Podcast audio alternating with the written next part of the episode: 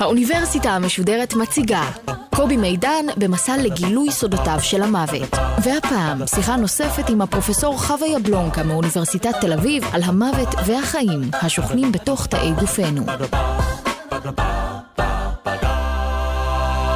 שלום לכם, אנחנו במפגש שני במסגרת סדרת ההרצאות באוניברסיטה המשודרת החדשה.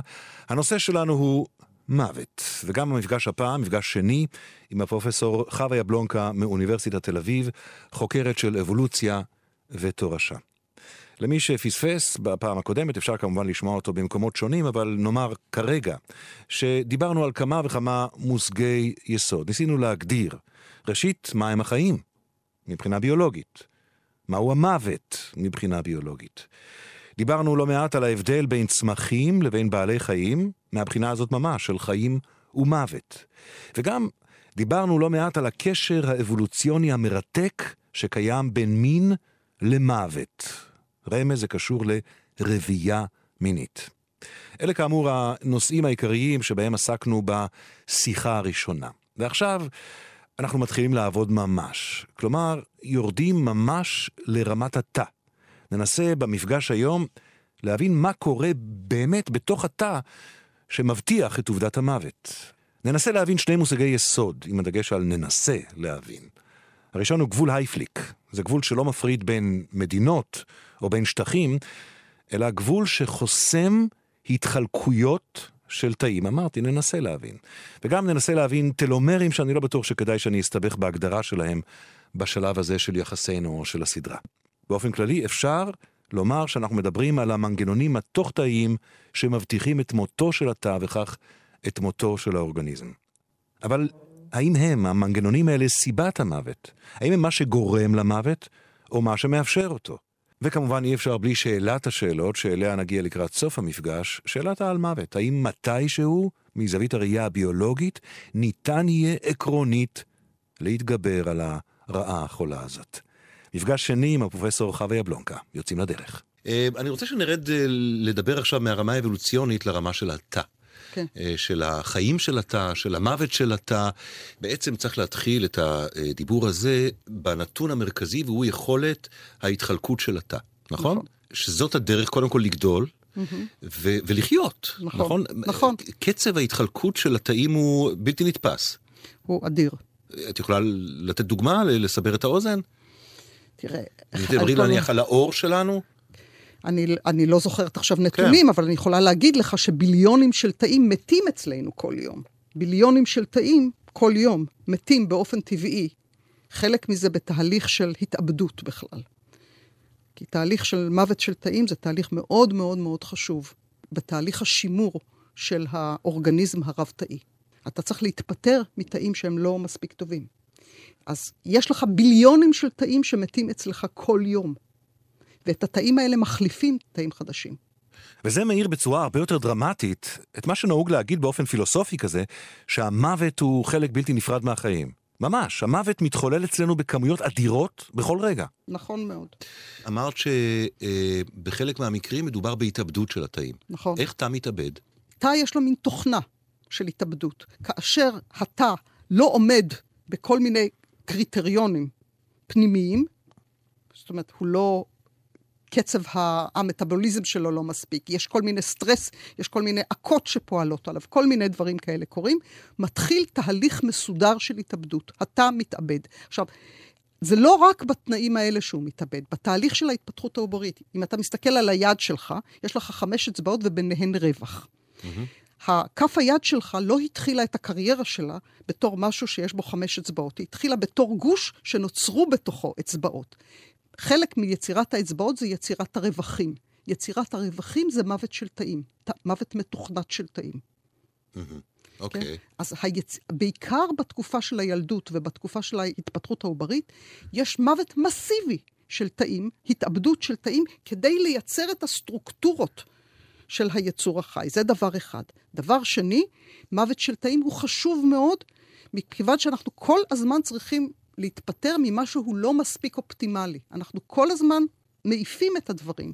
שהם לא, ש, שהם לא עומדים בקריטריונים. והמוות הזה, שקוראים לו אפופטוזיס, עושה את הדבר הזה. זה לא מוות שנובע מזה שנותנים לך מכה, או שאתה, שאתה מקבל פצע יש וחבורה. יש איזה מנגנון פנימי, פנימי בתא? של התאבדות, נכון. הבנתי.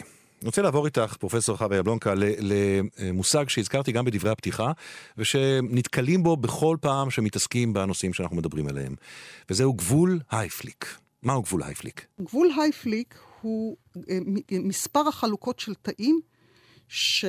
אה, שתא של יצור מסוים יכול לעבור. למשל, אצלנו, אם אתה לוקח תאים אה, של בן אדם צעיר, ואתה שם אותם בצלחת, בתרבית תאים, הם יתחלקו בערך 40 עד 50 פעמים.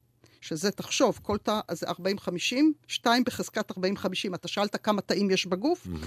אז אני לא יכולה לתת לך את המספר, אבל תשים 2 בחזקת 50, ותגיע למספר פנומנלי. כן. כן. חלק כל, גדול מהם כל, מתים, כמובן. כי כל פעם כן. שהוא מתחלק, וכולם כן. מתחלקים וכולי וכולי וכולי. אבל הגבול, זה, הגבול, זה הוא בין 40 ל-50 חלוקות תאים. חלוקות תאים. שזה מספר בלתי נתפס של תאים.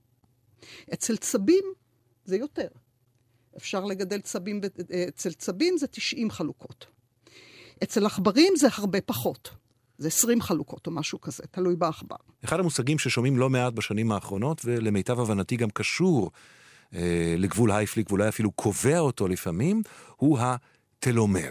מושג לא פשוט, ואני מבקש שעכשיו תסבירי לנו במילים פשוטות מהו הטלומר. הטלומר הוא אוסף של רצפים שנמצאים בקצה הכרומוזום. והם כמו שיש לך שרוך נעליים, ובסוף השרוך יש לך פלסטיק כזה ששומר עליו. כן. הטלומר זה הפלסטיק ששומר עליו. שומר על, הכרומ... שומר, על הכרומוזום. שומר על הכרומוזום. אוקיי, על רצף ה-DNA. כן, אם, אם, על רצף ה-DNA. אם אתה חושב אוקיי. על רצף ה-DNA כעל שרוך כזה, בסוף השרוך יש לך את הפלסטיק הקטן שמגן עליו. אוקיי. עכשיו תחשוב שכל חלוקה של השרוך, הפלסטיק מתקצר. עם החלוקות של התאים, הטלומר הולך ומתקצר. כי כאשר ה-DNA עובר תהליך של שכפול, התהליך של השכפול הזה, אלא אם כן יש אנזים מיוחד שיודע לשכפל את הטלומר, שקוראים לו טלומרז, אלא אם כן יש את האנזים הזה, והאנזים הזה הוא פעיל, זאת אומרת, הוא נמצא בתא, הוא מיוצר על ידי התא, הטלומר ילך ויתקצר. ואז ככל שהטלומר הולך ומתקצר, ככה גדל הסיכוי שכל מיני גנים שנמצאים על פני הכרומוזום ייפגעו. כי יש גם גנים שם בסביבה הפרה-טלומרית, לפני הטלומר. הגנים האלה יכולים להיפגע. זאת אחת הסיבות לזה שהמערכת של התא מתחילה לקרוס. אבל זה הדבר שקוצב את חיי התא. למשל, אם אנחנו מסתכלים בתאים סרטניים, אחד הדברים שמאפיינים אותם זה טלומרים ארוכים. מדוע? כי האנזים הזה, טלומרז, פועל אצלם. אז הייתי יכול להגיד, יופי, אז בואו נפעיל את הגן טלומרז אצלנו, ואז הטלומר לא יתקצר. זה לא כל כך יופי, כי אם יפעל אצלך טלומרז, יש סיכוי מאוד גבוה שתא סרטני יתפתח לו שם. האם יש קשר בין גבול הייפליק והטלומרים לבין אורך החיים? או אני אנסה לנסח את זה במילים אחרות. האם יש קשר בין מספר ההתחלקויות המקסימלי של התא הבודד לבין תוחלת החיים של האורגניזם כולו? יש קשר בין תוחלת חיים לבין טלומרים, אבל הקשר הוא לא פשוט.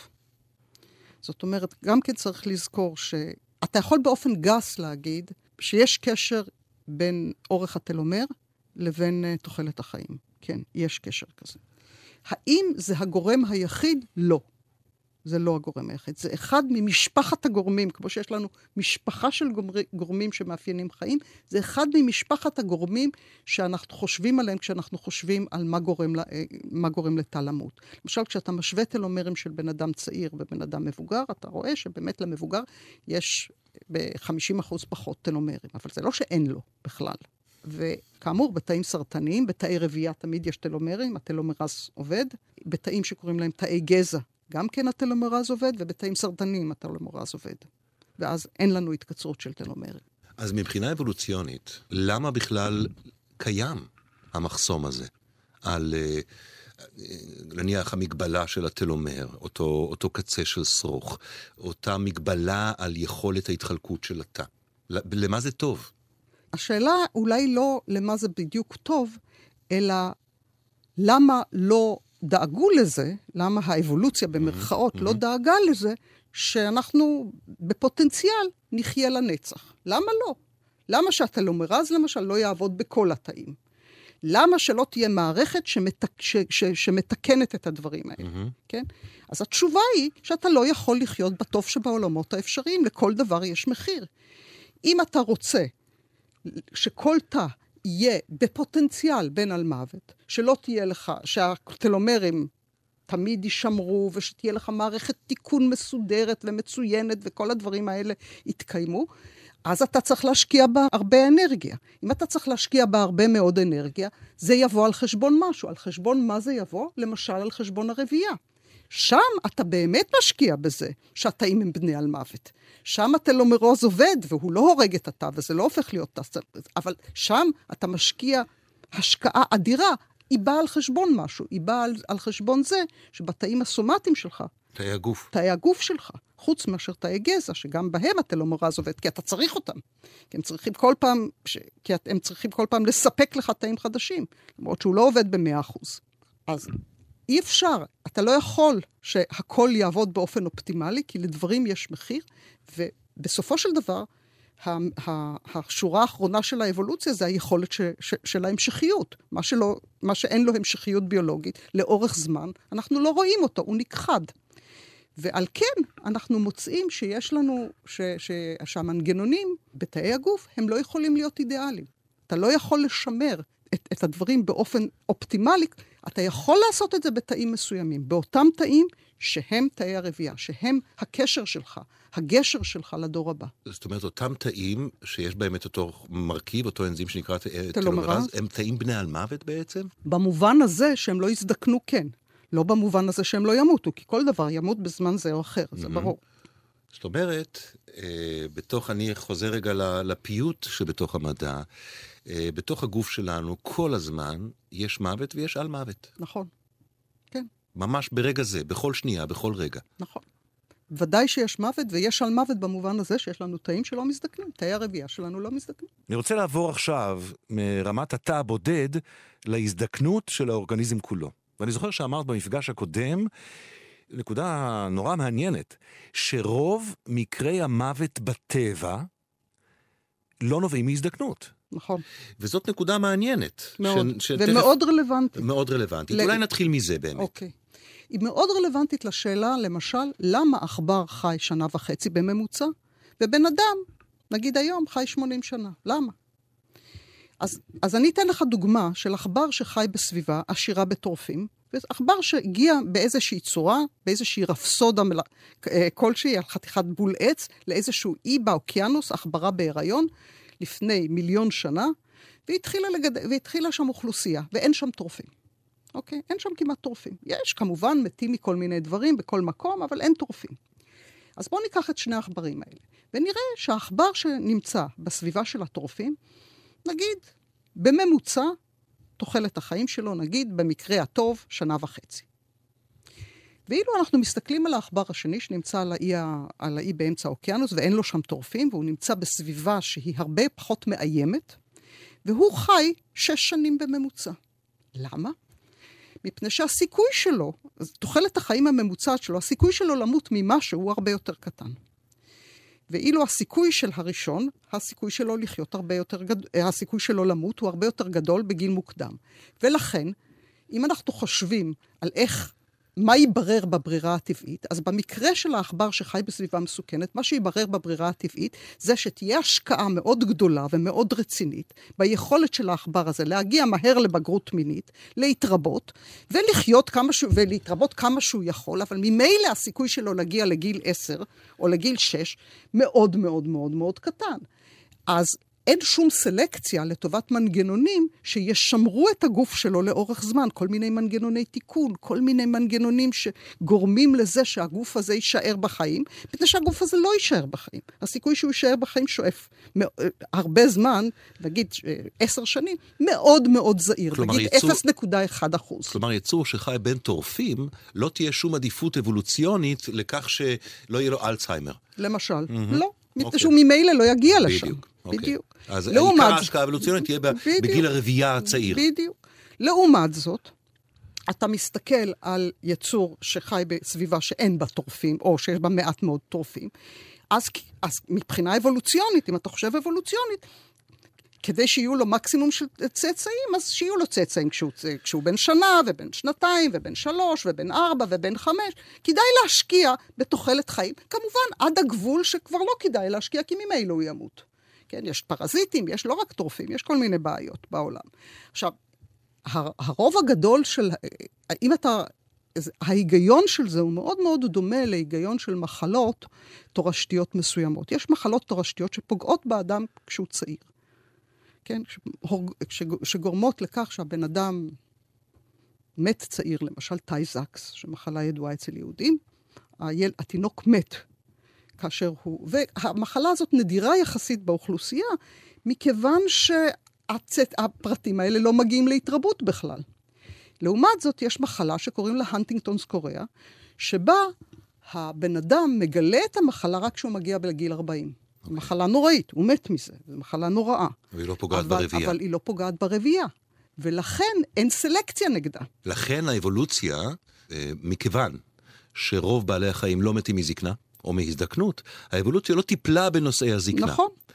וגם, אפילו, ו- ו- ויותר מזה, היא טיפלה במקרי ההתרבות בגיל הצעיר, גם אם זה בא על חשבון מנגנונים של תיקון וכל מיני דברים אחרים בגיל יותר מאוחר. אפילו אם התועלת בגיל הצעיר היא באה במחיר כבד מאוד מאוד.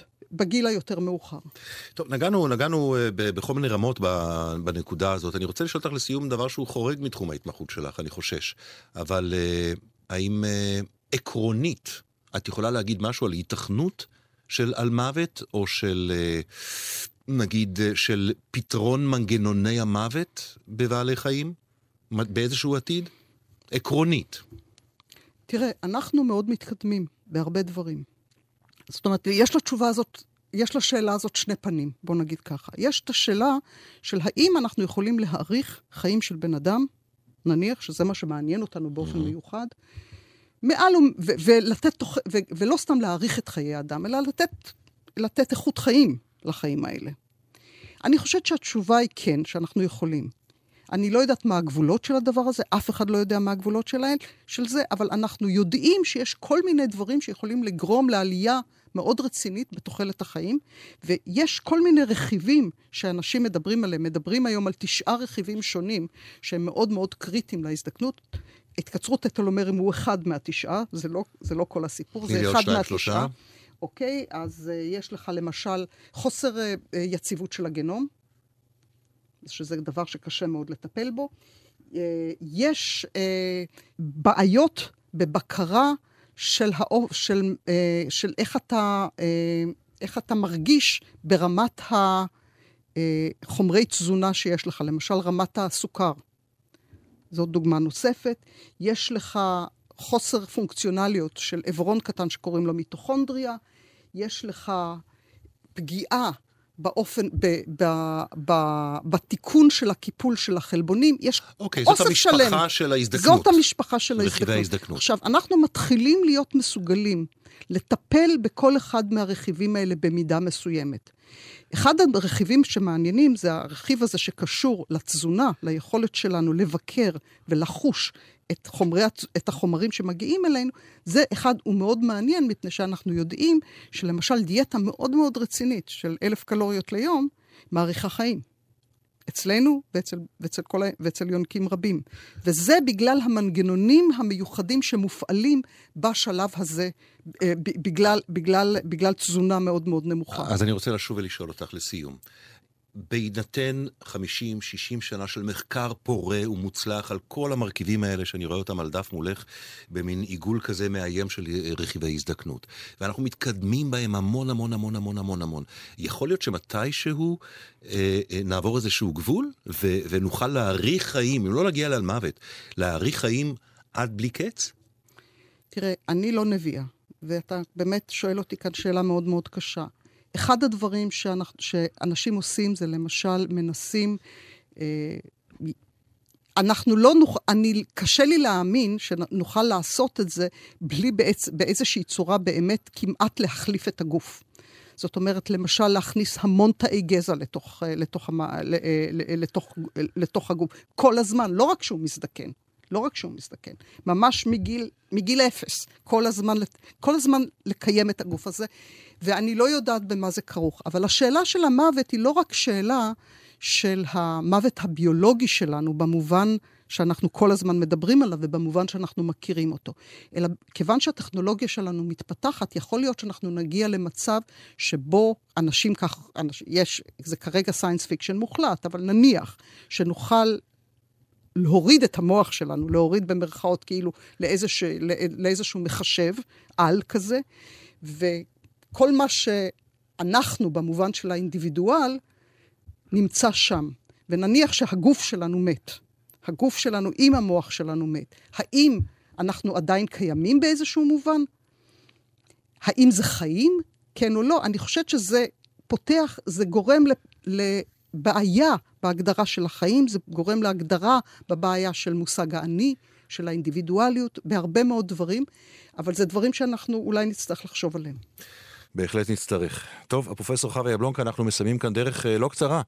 אה, ערכה שני מפגשים ועסקנו באמת בשורה ארוכה ויסודית מאוד של מושגים, של חיים ומוות, צמחים, בעלי חיים, רבייה מינית, הזדקנות, תהליכים תוך תאיים וגם, וגם האפשרות להתגבר על המוות. אני מאוד מודה לך על השיחה הזאת. תודה לך. ובמפגש הבא אנחנו נעבור ונדבר עם הפרופסור דוד אילם על יחסם של בעלי החיים למוות. בדיוק כך. האם בעלי חיים הם בעלי תודעת מוות? האם הם יודעים שהם ימותו? ואם כן, האם אפשר להבין מהי הידיעה הזאת? וגם, האם בעלי חיים מתאבלים כאשר בעל חיים קרוב אליהם מת? נודה לניב רובל על העריכה, לדניאל שבתאי על הביצוע הטכני. תודה רבה לכם על ההקשבה. להתראות.